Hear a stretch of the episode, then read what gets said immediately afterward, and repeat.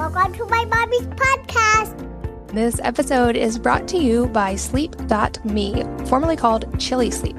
You've heard me talk about them before, and with good reason. Science tells us that the best way to achieve and maintain consistent deep sleep is by lowering core body temperature. And temperature controlled sleep repairs muscle after a hard day's work. It improves cognitive function, so you always start your day feeling sharp and alert. And definitely for me, it correlates with more deep sleep. In fact, cooling my sleep environment has been the single most impactful change I've made for my sleep, and I desperately miss my cooler sleep environment when I travel. Chili Sleep makes the coldest and most comfortable sleep systems available. They create the environment that meets the body's natural need for lower core temperatures, promoting deeper restorative sleep. Chili Sleep makes the Ooler, the Cube, and the Dock Pro sleep systems, which are all water based, temperature controlled mattress toppers that fit over any existing mattress to provide your ideal sleep temperature. These mattress pads keep your bed at the perfect temperature for deep cold sleep, and they're designed to help you fall asleep, stay asleep, and give you the confidence and energy to power your day. They also just launched their new Dock Pro system, which has two times more powerful cold power than other models. It's whisper quiet and has a tubeless mattress pad that allows for five times more cooling contact. You compare it with the new Sleep.me app for enhanced device control and sleep scheduling. And I love all of these because they cool your bed not your room, which is more effective at keeping you cool while sleeping and uses less energy than, for instance, running your air conditioning really low all night. Head over to sleep.me slash wellnessmama to learn more and save 25% off the purchase of any new Cube, Ooler, or Dock Pro sleep system. The offer is available exclusively for you guys, Wellness Mama listeners, and only for a limited time. So that's sleep.me, S L E E P dot M E slash wellness mama to take advantage of these exclusive discounts. This episode is brought to you by Four Sigmatic, the company that first introduced me to functional and medicinal mushrooms and whose products I have been using for almost a decade. Mushrooms are absolutely fascinating. Being genetically closer to humans than they are to plants, the largest organism in the world is a mushroom, and mushroom networks allow trees and plants to talk to each other using something called mycorrhizal networks. Many types of mushrooms are also well studied for their benefits to humans and widely used in many ancient medicinal traditions and cultures. Researchers found that mushrooms have high amounts of ergothioneine and glutathione, which are both important antioxidants that help fight age related decline. I personally love eating culinary mushrooms any chance I get, but sometimes it can be hard to work those into my everyday diet every single day. And specific mushrooms have additional, more targeted benefits, and that's why I love Four Sigmatic. They have a wide variety of beverages that incorporate these amazing superfood mushrooms and that taste amazing. On a typical day, I'll drink a cup of their mushroom infused coffee or matcha with ingredients like lion's mane for focus or cordyceps to support overall health. I also love winding down with a cup of their reishi elixir, which helps me fall asleep and get more restorative deep sleep. I love their packets on the go because they're easy to throw in my purse or in my bag when I travel, and I'll often just order a cup of hot water on the go and make some Lion's Mane coffee on the plane. I also love mixing a packet of their coffee or matcha into a protein drink on the go for a protein packed iced latte option. And speaking of protein, they have the only plant based protein I like, with seven functional mushrooms plus adaptogens, and the flavor is great, especially I love their peanut butter flavor.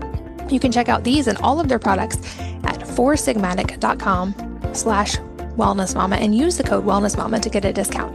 So again, that's F O U R S I G M A T I C dot com slash wellness mama and the code wellness mama. Hello and welcome to the Wellness Mama podcast. I'm Katie from wellnessmama.com. And I'm here today with someone who I have followed for literally over a decade and have known and sort of crossed paths with quite a bit, um, but never gotten to chat with in person until today. I am here with Marie Forleo, who was named by Oprah as a thought leader for the next generation. She's one of Inc.'s 500 fastest growing companies, and she has a New York Times bestselling book, Everything is Figureoutable, as well as an award winning show, Marie TV, and her own podcast as well. And she's helped nearly 80,000 people start and grow their dream businesses through her program called B-School. And she also has a program that's, I think, especially relevant to moms called Time Genius that helps people skyrocket their joy, their productivity, and in the business world, their profits. But in this episode, we go deep on everything is figureoutable, on improving mindset and becoming a time genius. And she talks about her own entrepreneurial journey and story. We talk about how the education system doesn't necessarily set us up for success in adult life, but ways that we can prepare ourselves and our children. We talk about learning to listen to that small voice inside our intuition, even if we're scared. She talks about the gift of failure and her acronym for that being a faithful attempt in learning and how to reframe and learn even when things get tough. She talks about the idea that clarity comes from engagement, not from thought. We talk about taking responsibility for our lives and the difference between fault and responsibility. And then we talk about time management and the most powerful words in the universe. So it was, like I said, a joy to get to talk to Marie. I've known her for a long time in the business world, and it was a joy to chat with her in person today. So without any further wait, let's join Marie. Marie, welcome. Thanks so much for being here. Oh my goodness, Katie, thank you so much for having me. It's an honor. Well, I am excited to learn from you today and so much we can cover. You I have followed you for literally over a decade, so very excited to chat with you today. Before we jump into all the fun stuff though, I have a note that you were an original member of the Smurfs fan club and I have to hear about this because this is a fact about you I did not know. So I was obsessed with the Smurfs when I was a little kid. You know, I was a child of the 80s and, of course, the 90s a little bit later on. And the Smurfs were just these really magical little characters. And I was enthralled with the show. So, of course, anytime my parents would take me out and there was potentially like the little Smurf figurines that were available at that time, I would get them and I'd beg for as many as possible. And then I don't know how I found out, Katie, about this, but there was like an original fan club where they would send you a printed newsletter. I remember, like, I think the sign up gift was a blue Velcro little wallet. It was this whole thing, and they would have different stories in the newsletter. And I don't know how I learned about it, but I made my parents get it for me. I'm sure it was really inexpensive, but it was super cool. And when I think about it now in terms of entrepreneurship and where we are, you know, 30, almost 40 years later, you know, continuity, Netflix, all the things that have you subscribe to them. I'm like, the Smurfs were doing this way back in the day. They were ahead of the curve. So it was a really fun, it was a really fun memory from my childhood. And I still have about 80 or so figurines collected that I will not let go of. Oh my gosh, that's so fun. And probably an early entrepreneurship lesson before you even thought of it as such. Totally. It planted some seeds. I love that. Well, on the note of entrepreneurship, I've heard you talk before about kind of your entrepreneurial journey and how what you learned in school didn't necessarily prepare you for what you were going to do in adult life. And this is something I talk about a lot from a mom's perspective and also I think about a lot with my own kids. So I would love to kind of, first of all, hear a little bit about your journey for people who aren't familiar with you and maybe some advice for moms who are like wanting to maybe branch out into that entrepreneurial world. Yes. So for me, you know, I've always been a person that has a lot of energy. I always wanted to earn a good living and I wanted to make a difference in the world, but I didn't quite know how to do that. And I don't think that our current educational system prepares us very well as young people to figure out exactly who we are and how we can contribute best in this particular society. And so when I graduated from school, um, my first gig was on Wall Street on the floor of the New York Stock Exchange. And I was really grateful to have that job. I am the first in my family to ever go to college. So it was like this big honor to be in such a mecca, a kind of a uh, place of so much energy and concentration, you know, in the middle of Manhattan in New York City. And I remember going to work every day, Katie, and like putting on my game face, right? And doing my very best to bring my energy and to try and learn and to be available. But it was a really interesting environment. First of all, it was 99.9% male. It was pretty intense and harsh.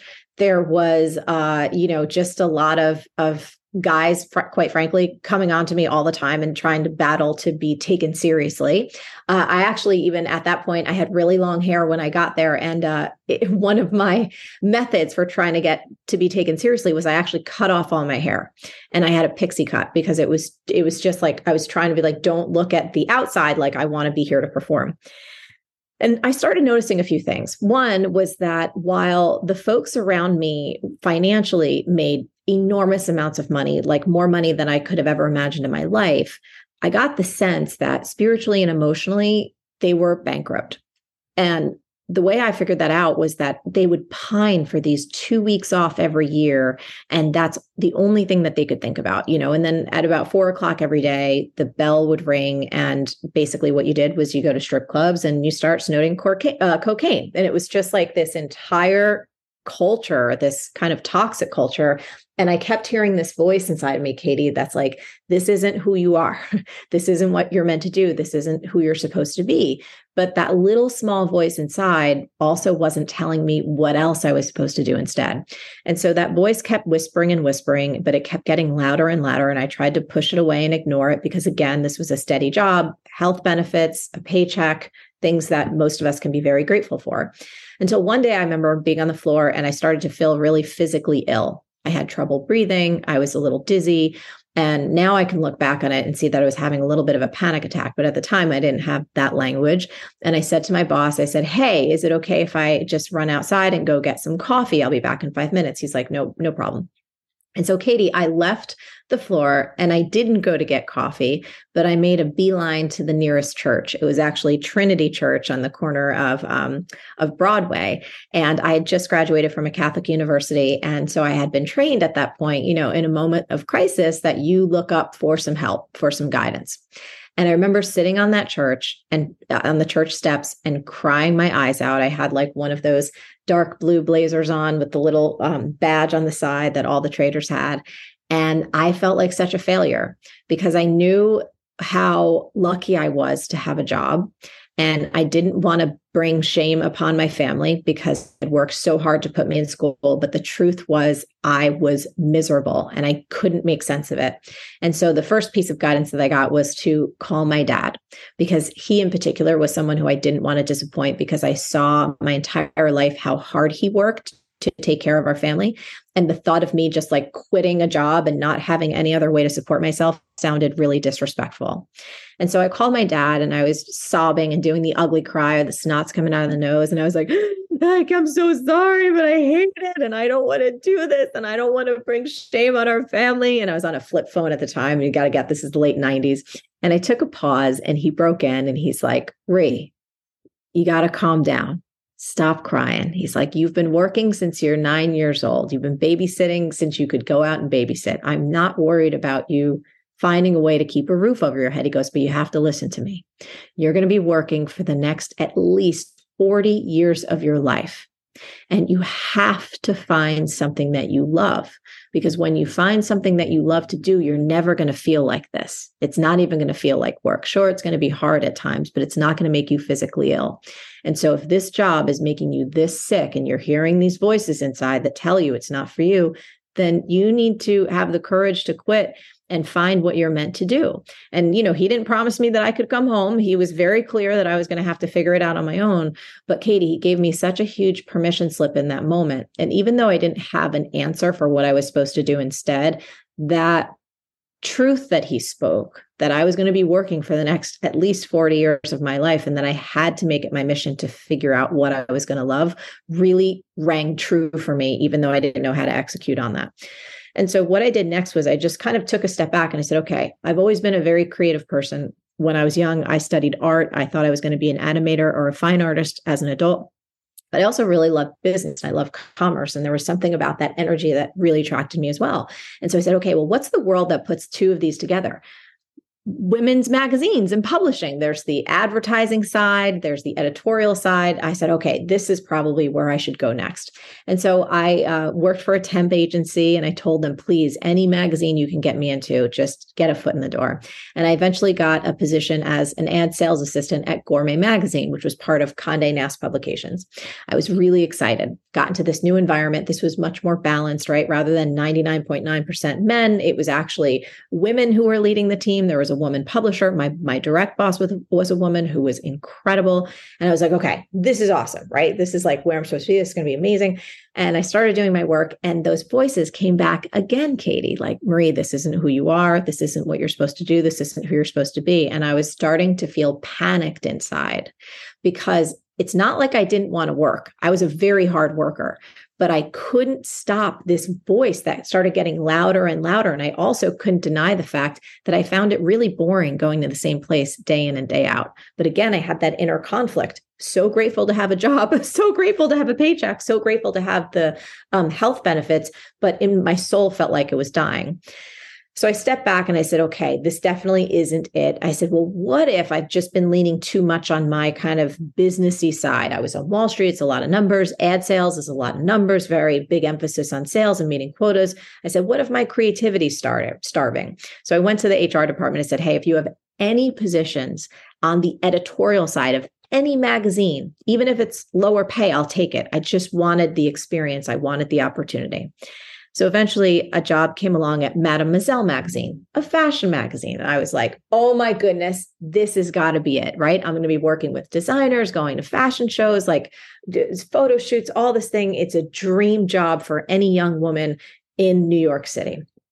And so I get the job. And for a while, it was, it was exciting. It was really fun. I met all kinds of new people. But once again, those voices came back Marie, this isn't who you are. This isn't what you're supposed to do. This is what you're meant to be.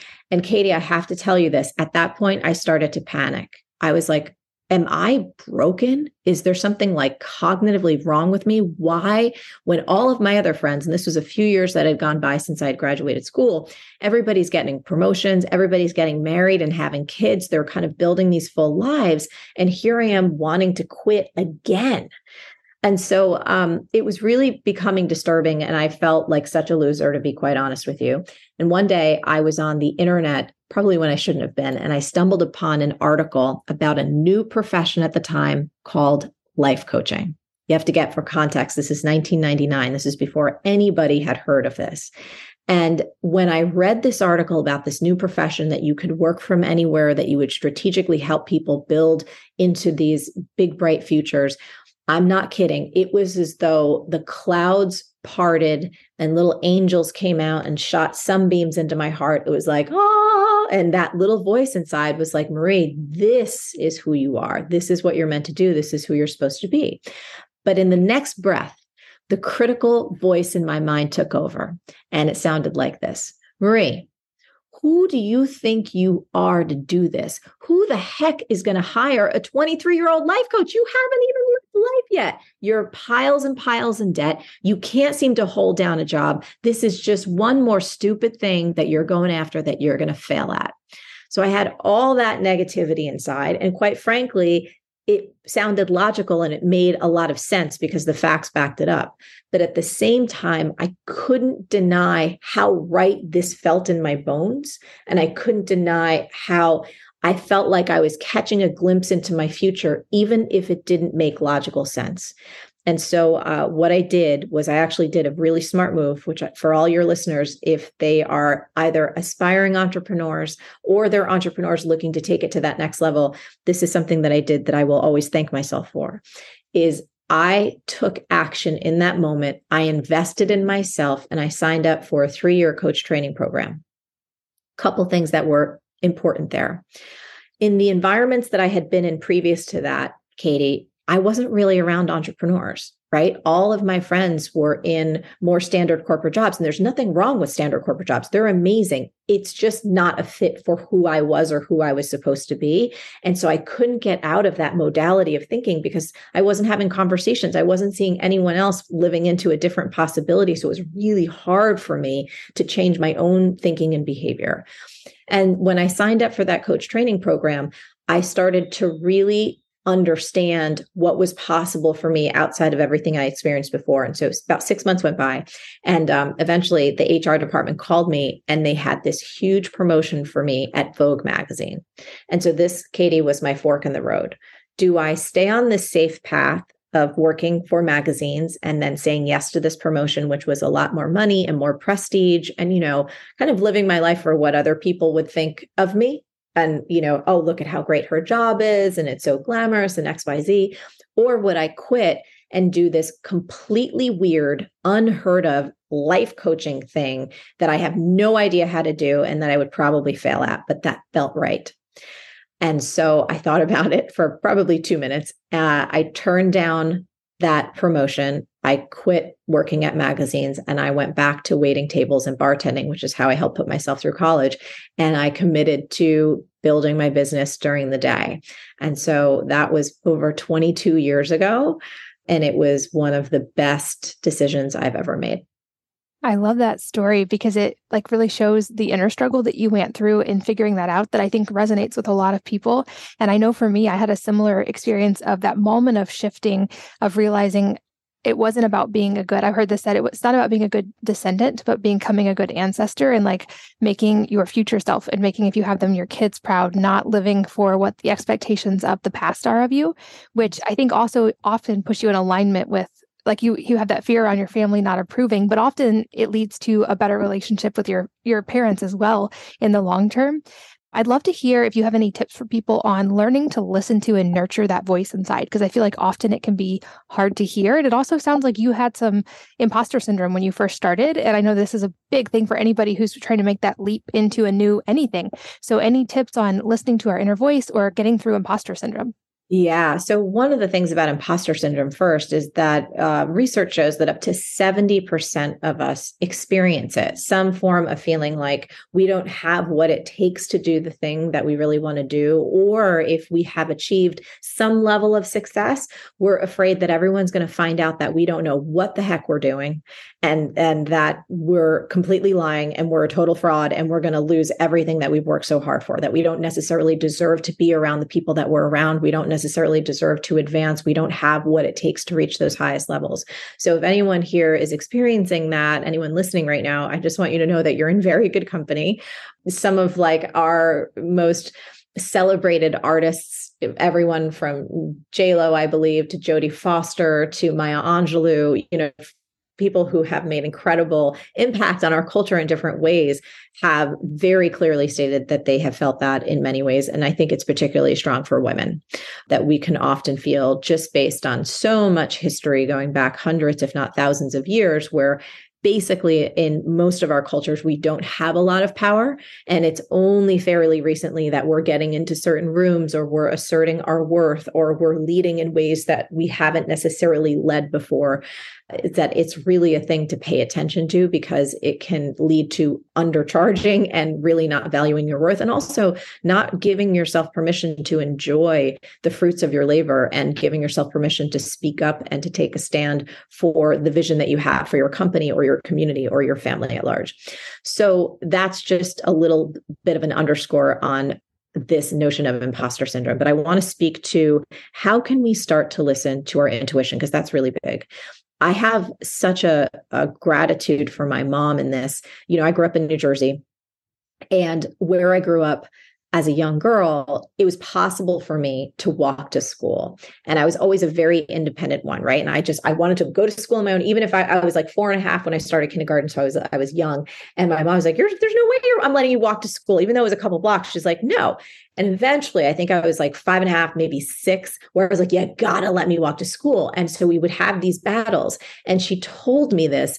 And it was the beginning of me understanding that we all have this little voice inside and learning how to trust it. And she told me, she said, look, I'll let you walk to school if you make me this promise that if you're ever walking along the path and you're not going to go off the road, you're going to go straight to school. That if anyone ever pulls up alongside you or tries to talk to you and you have a little voice inside that says run or that says you're not safe, you're going to listen listen to it and you're going to run or you're going to scream or you're going to do whatever. And she said, anyone ever pulls up in a car and tells you to get in and you hear that little voice and something is going, an alarm going off. She taught me, she said, that's God speaking directly to you. You have a direct line. You don't necessarily need to go to church. You don't need to open up. But she was like, that's the direct line. And so I learned this, Katie, throughout my whole life that there was this thing as an inner voice. And she told me when you listen to it, it will always lead you on the right path. And if you if you fail to listen to it or you ignore it, there's going to be pain and suffering. and so some of the tips are number one, I think most of us have that awareness of some type of voice inside. And I think for people that don't feel like they have one or they don't know how to listen to it as well, or they're not as practiced with it, a good place to start is to think back through your history, kind of go through the file folders in your mind. Was there a time that you can remember where there was an inner alarm going off? Something telling you, mm, don't say yes to being with that person or that particular deal or going on that trip or whatever it was, that you overrode that feeling or that little voice because some part of your ego wanted to be satisfied or someone told you no you must say yes. This is the best opportunity ever or there was some type of I'd say, uh, ego based carrot that was hanging in front of you that you just drove right through it and then you paid the price. Whether it was a painful lesson or there was actually money loss involved or some other kind of challenge where you're like gosh darn it i should have listened to that little voice because i think if we look in our past we all have examples of that and that gives you the proof you need to go oh that's what my voice sounds like and here's another tip that's been true for me in my world. My inner voice, she's not panicked. She's also not critical. She's very wise. She's very persistent, but she doesn't speak to me harshly. She doesn't belittle me. She doesn't criticize me or other people. It's just this still small, wise nudge that comes from within and it will get louder and stronger but she'll never scream and she'll never yell. And if my ego or mind wants to override her then she doesn't even say i told you so. It's just like it's okay. Just listen closely next time I love that. And I also know that it seems like a lot of your message, which I think is the most important part, is the mindset piece because, you know, we can talk about tactics and strategy all day long, but I feel like the mindset is the driver of a lot of that. And you explain so much about mindset so well. And I know you have coached literally thousands of people when it comes to mindset and business. And um, I love your saying everything is figureoutable in your book by yes. the same name.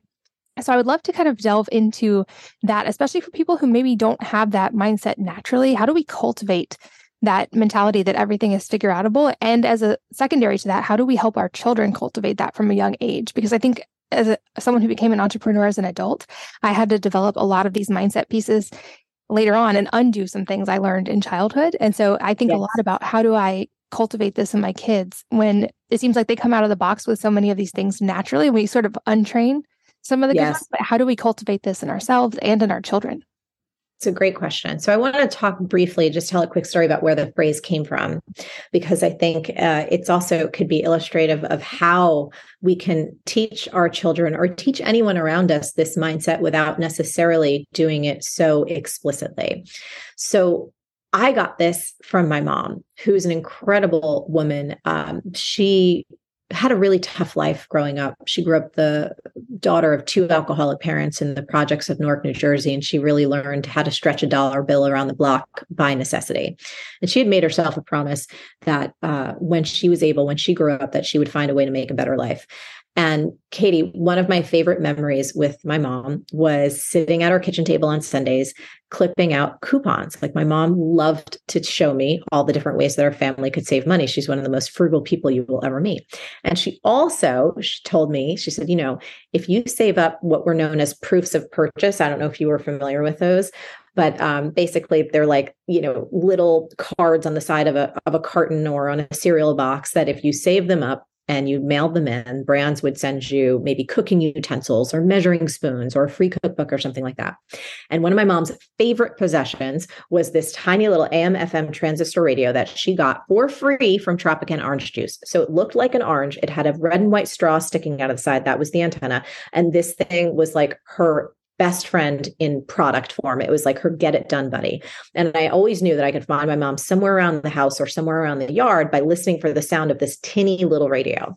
One day, I was walking home from school and I heard like music blaring off from the distance, which was not unusual. My mom loves to dance and loves music. And as I walk home and I get closer, I noticed the music was coming from a weird orientation. It was coming from high up above. And I look up and I see my mom perched precariously on the roof of our two story house. I don't see a ladder. I have no idea how she got up there. And there's just her and this little tiny orange sitting next to her butt. And I was like, Mom, are you okay? What happened? How did you get up there? And my mom yells down, she's like, Ray, don't worry about it. I'm fine. She's like, I saw that there was a, a roof had a leak.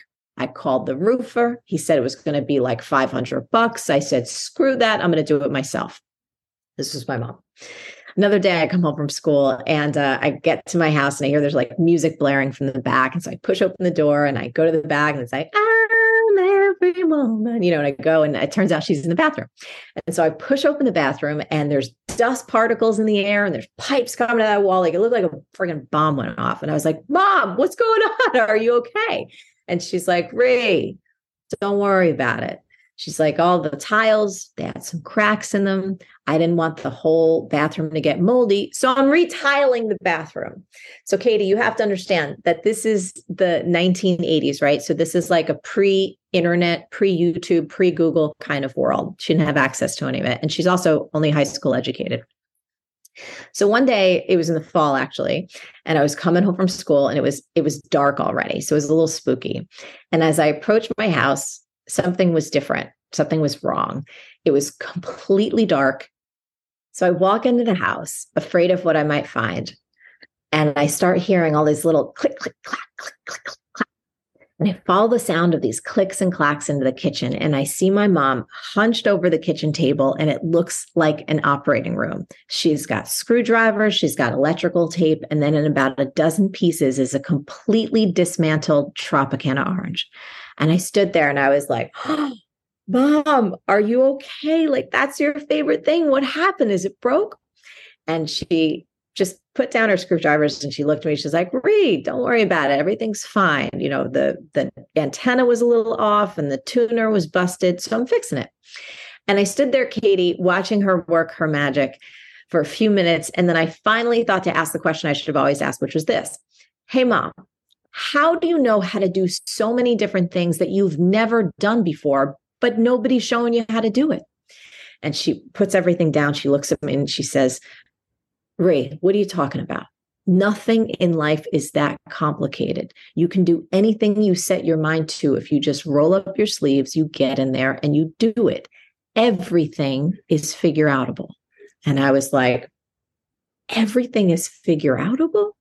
Like everything is figureoutable. Oh my goodness, everything is figureoutable. And so all these little connections started making place. Like from you know at that particular time it was just trying to figure out who i was in the world. And then when i got older you know trying to figure out how do i even get into college to how to get my first jobs to how to get out of toxic relationships and get into new ones and eventually how to start the business that i have today. And so this little phrase, everything is figureoutable, is so powerful. I don't think, Katie, there's a day that goes by that I do not use it personally or in the business. And, you know, you had asked this question about how do we teach this to our kids? And, you know, how can we embed this in ourselves? And I think for me, the way that I've done it, the way that I've taught it to myself, and I keep reinforcing it, and then also teaching it to my team and having it be alive in my family is we literally say it out loud you know, the shiitake hits the fan for all of us so many times, right? In small ways, in big ways. And the moment that something happens where you find yourself in a corner, again, it could be you know, a scheduling mishap where you're like, oh my goodness, I messed up to something really extraordinary that can be challenging beyond challenging. To take a deep breath and to say to yourself or out loud if you're with other people, Everything is figureoutable. We may not have the answer right now, but we're going to be able to create it. We're going to be able to find it. We're going to be able to work together to create a way out of this, to transform it or transcend it. That phrase has a way of calming your amygdala, of having you get back in touch with your prefrontal cortex, which usually goes offline anytime we're in extraordinary areas of stress or pressure or in fight or flight. And so saying everything is figureoutable is a really practical and effective way to marshal your own resources, to remind yourself of your power, and then to also remind yourself that you don't have to figure it out on your own. That um, you don't necessarily have to have the answers, but you can create the answers and you have people and support around you that, will help you find a way ahead. I love that. It sounds like your mom was an awesome model in that. And probably that's another great thing we can internalize as parents is if we model it, the kids are also more likely to pick it up as a lesson than even if we just tell them. And I think back as you were telling that story of things like learning how to replace the floors in my bedroom myself, just because I was like, well, I could wait six weeks and have someone else do this, or I could just do it tomorrow if I figure it out. And it ended up being a great bonding experience with the kids. And they learned how to use saws and we learned how to use all the tools. And it was so much fun. Um, thankfully, we now have the advantages of YouTube and Google to teach us all these things. But that's so impressive that your mom figured it out on her own. And I think another kind of puzzle piece that goes right along with that one is the lesson of embracing failure. And I know you've talked about this as well, or at least not being afraid of failure. I know yeah. I grew up in a very academic oriented household where that was the focus and failure wasn't an option. Like a 98 was not a good enough grade in a class. Like there was a lot of pressure there. And I had to learn as an adult to embrace the lessons of failure and realize at times like nothing's going to turn out perfect the first time every time and to embrace the lessons of failure. But I think that's the thing that can trip a lot of us up as well. And the thing that as kids get older can become scary for them. So, how have you learned to coexist in a happy way with failure and learn from it? Yeah. So failure, I have this acronym and we talk about this in the book. Everything is figureoutable, but failure and just the word fail can be seen through the lens of it is a faithful attempt in learning. That's it. A faithful attempt in learning. And when you look at it through that lens, you're actually quite brave. You're courageous, you're strong because you have moved through the inertia of being where you are and said, Oh, I think there might be another way, or I think this could work, or I think this might get me out of my pain, or I think this might produce the growth that I'm so excited about. And so if you look as a at a fail as a, a faithful attempt in learning, you're actually still on the learning journey. And then you can use whatever that pain was or the disappointment or the embarrassment or whatever could be deemed as quote unquote negative as some feedback to say, okay, you're still on your learning journey. I know for me, like I'm learning every single day. There's times when, whether I'm following a recipe or I'm doing something in my business and I have this idea that it could possibly work, but it might be a flop. And I'm like, okay, now I have a decision to make. Am I going to let that stop me? No. I'm going to keep moving. I'm going to say, what can I extract from this pain in the you know what, right? How can I squeeze whatever juice or lesson or insight out of this a bit of uncomfortability or disappointment or rejection or embarrassment and use it to get better. And so there's a couple of great sayings, and I don't know exactly uh, who phrased this. It definitely wasn't me, but it's like winners actually fail a lot more than losers do because winners are always doing something and they're always trying something. And so the amount of fails that they have are many but that's how they get to be quote unquote winners in the sense that they're always growing. They're always experiencing something new. They're always stretching themselves to their outer limits. And people, I think, who are afraid to even try because they're so petrified of failure find themselves living with a lot of regret and feeling and experiencing much smaller lives than they're capable of. And that dovetails with something else I've heard you talk a lot of, about, which is taking action to gain clarity versus waiting until we have clarity to take action. And I think yes, like small examples in my house, like if I just start cleaning something or start a new project, I then have the momentum to figure out how to do the rest of it. Versus if I'm just trying to sit there, get stuck in the loop of like figuring it all out unless I just start taking action. But this applies, I feel like, in every area of life. Yeah. So this is, I live my life by mantras. As someone with ADHD, my brain can go in a lot of different directions at once. So mantras are a really practical way for me to help keep myself on track and for me to help internalize certain nuggets of wisdom that I have found to be really enlivening and energizing and true over time. And so one of my favorites is this clarity comes from engagement, not thought clarity comes from engagement, not thought. So, what does that mean? That means if you're curious about a new business, if you're curious about hiring someone or experiencing what it would be like to add someone to your team or to explore a new hobby or to try something with your family, or maybe there's a new parenting technique or a new style of eating or a new workout, rather than going down the research rabbit hole for a week or a month or six months and talking to everybody about their opinion of it, Clarity comes from engagement, not thought. How can you get an action as quickly as possible? Can you volunteer? Can you sign up for a class? Can you go and try and start redoing your floor, even if it might not turn out that well? What is a way that you can take an action to physically start to get the feedback for yourself of whether or not this is a path for you to continue on and to not have the stakes be so high, right? You don't have to bet the farm. If you're curious about a business, that doesn't mean that you have to take all of your life savings and pour it into your first idea. It might be around signing up for a class, it could be around getting a job with an entrepreneur and like testing out a new industry. There are literally limitless ways that you can activate on this notion that clarity comes from engagement, not thought. And I always encourage people to do so and, and make it low stakes, make it so that it's fun so that you're approaching it like a creative scientist. And what you're interested in is the feedback of whether or not it feels like a yes for you or whether or not it feels like a no. And there's one more layer that I haven't talked about. I don't ever think I've taught about this, but I think it's really important. Clarity comes from engagement, not thought. Let's say that you're wanting to get into a new form of exercise. Let's say that yoga is a thing that's been attractive to you, but you're like, oh, I don't think I'm a yoga person. And then you say, okay, clarity comes from engagement, not thought. I'm going to go sign up for that yoga class at um, the local Y. And you go to that yoga class, and for whatever reason, you don't have the best teacher for you on that day. They might be a wonderful human, but it's just not, not the best teacher for you.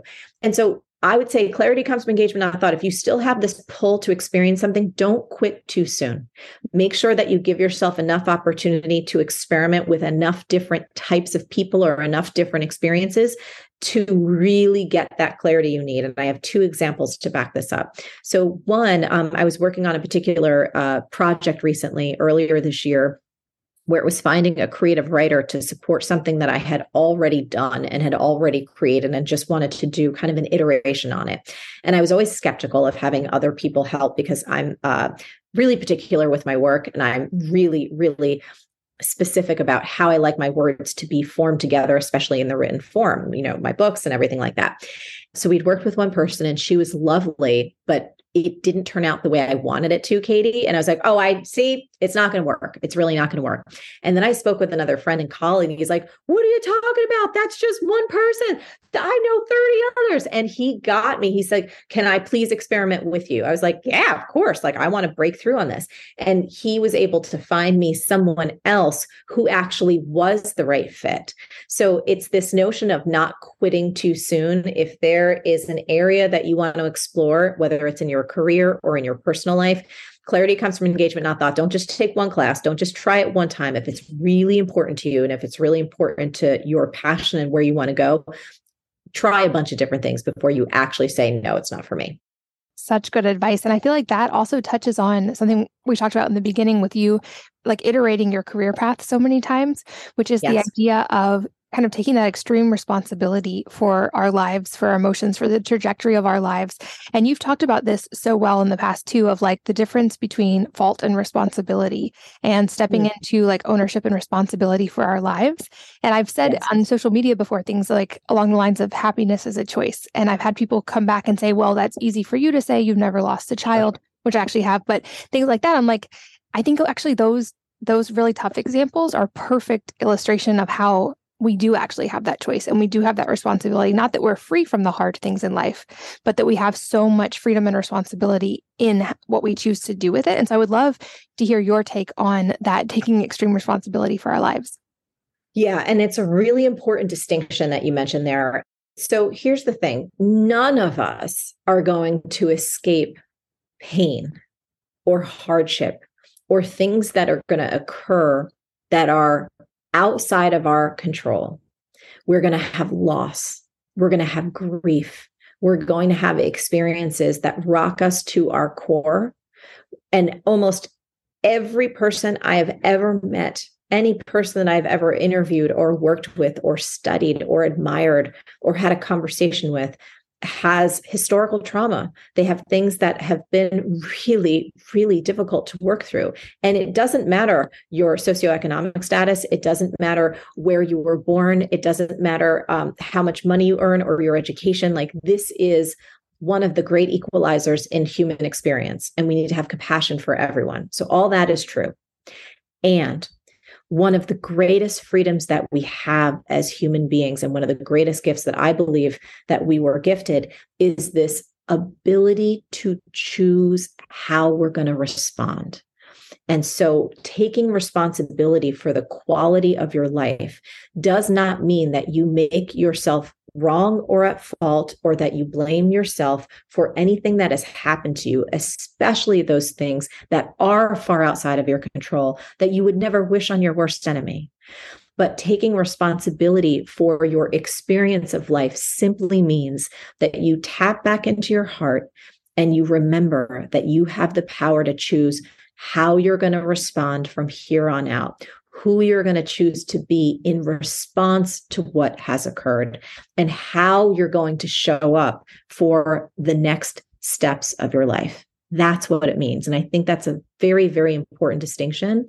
And it's also important to remember that it's okay to feel really disappointed. It's okay. And it's natural to have deep grief. It's natural to feel feelings like anger and to feel like, why did this happen to me? And so all of those are really natural, normal, healthy emotions to experience. And at a certain point, it becomes healthy for us to then reclaim our power and say, okay, who do we want to be now and next? And so I think that is perhaps that nuanced piece. Um, and that's the piece where I always try and practice for myself because I think I don't think there's a person on the planet who hasn't had an experience where they're like, what happened to me was painful. I would not choose that. I did not create that. I didn't want it, but it happened. And I think that sense of, I think you called it almost radical responsibility comes in saying, I am bigger than my circumstances. I am greater than what has occurred. And I have a power in me that is not of me, but is beyond me. And I can tap into that to be the most loving and present and capable person that I'm that I'm here to be. And a lot of times that requires, Katie, I think a level of surrender and a, a level of humility and a willingness to ask for help a willingness to ask for a new perspective, and just a willingness to not be in a posture of being a victim in our own life. Beautifully said. This episode is brought to you by Sleep.me, formerly called Chili Sleep. You've heard me talk about them before, and with good reason. Science tells us that the best way to achieve and maintain consistent deep sleep is by lowering core body temperature. And temperature controlled sleep repairs muscle after a hard day's work. It improves cognitive function, so you always start your day feeling sharp and alert. And definitely for me, it correlates with more deep sleep. In fact, cooling my sleep environment has been the single most impactful change I've made for my sleep, and I desperately miss my cooler sleep environment when I travel. Chili Sleep makes the coldest and most comfortable sleep systems available. They create the environment that meets the body's natural need for lower core temperatures, promoting deeper, restorative sleep. Chili Sleep makes the Ooler, the Cube, and the Dock Pro sleep systems, which are all water based, temperature controlled mattress toppers that fit over any existing mattress to provide your ideal sleep temperature. These mattress pads keep your bed at the perfect temperature for deep cold sleep, and they're designed to help you fall asleep, stay asleep, and give you the confidence and energy to power your day. They also just launched their new Dock Pro system, which has two times more powerful cold power than other models it's whisper quiet and has a tubeless mattress pad that allows for five times more cooling contact. You can pair it with the new Sleep.me app for enhanced device control and sleep scheduling. And I love all of these because they cool your bed, not your room, which is more effective at keeping you cool while sleeping and uses less energy than, for instance, running your air conditioning really low all night. Head over to sleep.me slash wellness mama to learn more and save 25% off the purchase of any new Cube, Ooler, or Dock Pro sleep system. The offer is available exclusively for you guys, Wellness Mama listeners, and only for a limited time. So that's sleep.me, S-L-E-E-P dot M-E slash wellness mama to take advantage of these exclusive discounts. This episode is brought to you by Four Sigmatic, the company that first introduced me to functional and medicinal mushrooms and whose products I have been using for almost a decade. Mushrooms are absolutely fascinating. Being genetically closer to humans than they are to plants, the largest organism in the world is a mushroom. And mushroom networks allow trees and plants to talk to each other using something called mycorrhizal networks. Many types of mushrooms are also well studied for their benefits to humans and widely used in many ancient medicinal traditions and cultures. Researchers found that mushrooms have high amounts of ergothioneine and glutathione, which are both important antioxidants that help fight age related decline. I personally love eating culinary mushrooms any chance I get, but sometimes it can be hard to work those into my everyday diet every single day. And specific mushrooms have additional more targeted benefits, and that's why I love Four Sigmatic. They have a wide variety of beverages that incorporate these amazing superfood mushrooms and that taste amazing. On a typical day, I'll drink a cup of their mushroom infused coffee or matcha with ingredients like lion's mane for focus or cordyceps to support overall health. I also love winding down with a cup of their reishi elixir, which helps me fall asleep and get more restorative deep sleep. I love their packets on the go because they're easy to throw in my purse or in my bag when I travel, and I'll often just order a cup of hot water on the go and make some lion's mane coffee on the plane.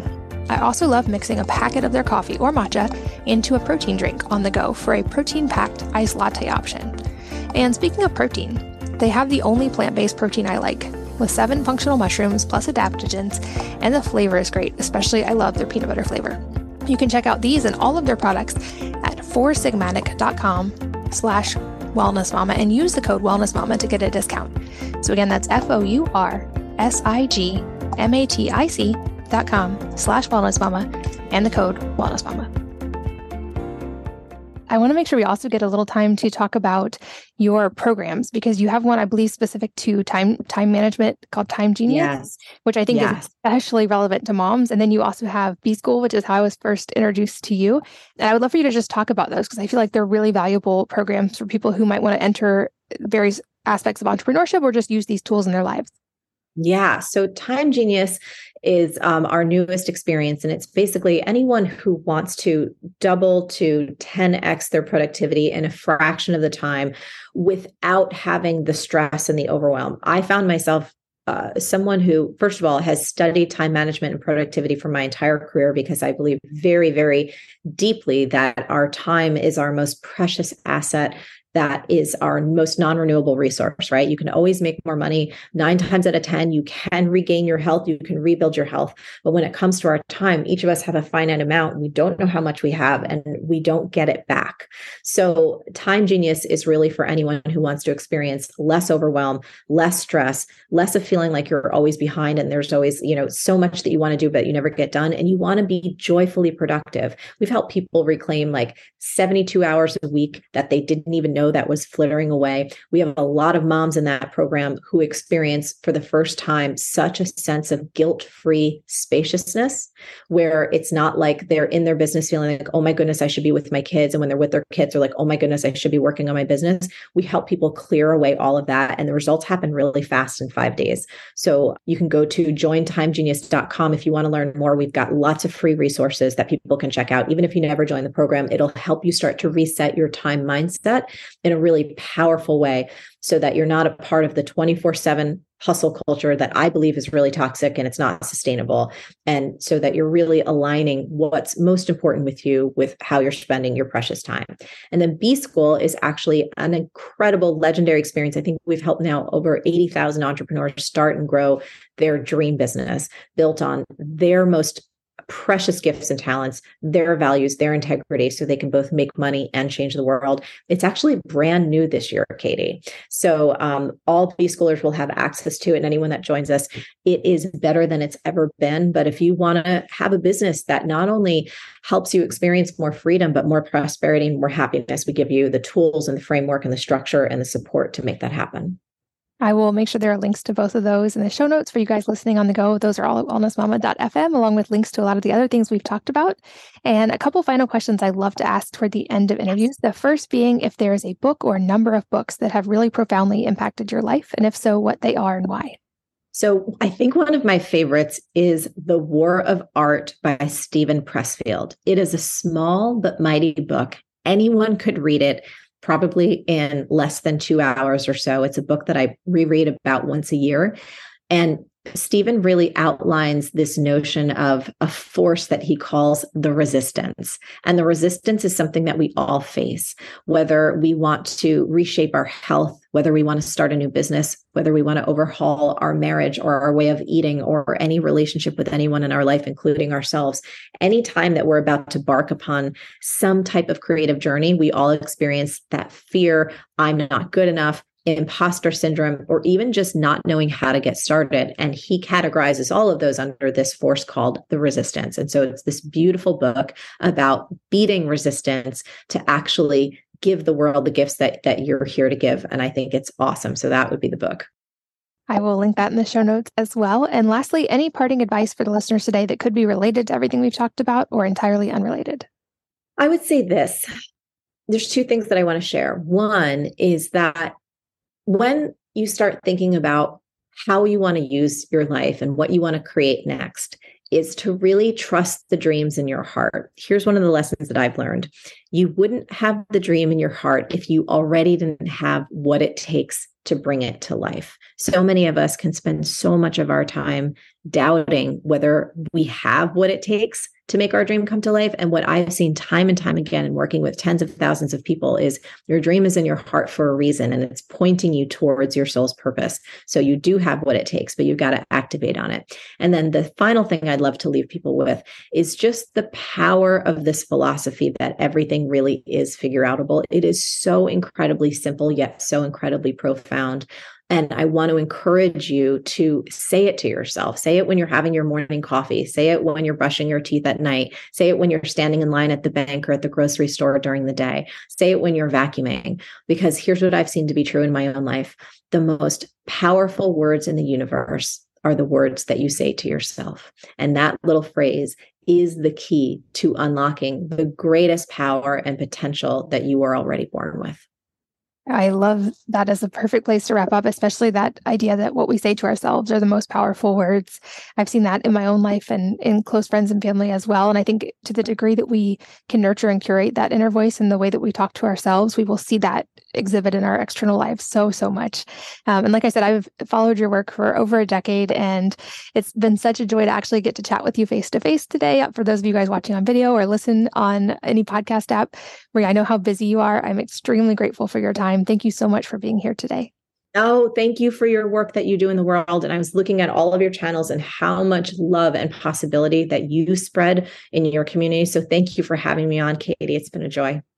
And thanks as always to all of you for listening and sharing your most valuable resources, your time, your energy, and your attention with us today. We're both so grateful that you did. And I hope that you will join me again on the next episode of the Wellness Mama podcast.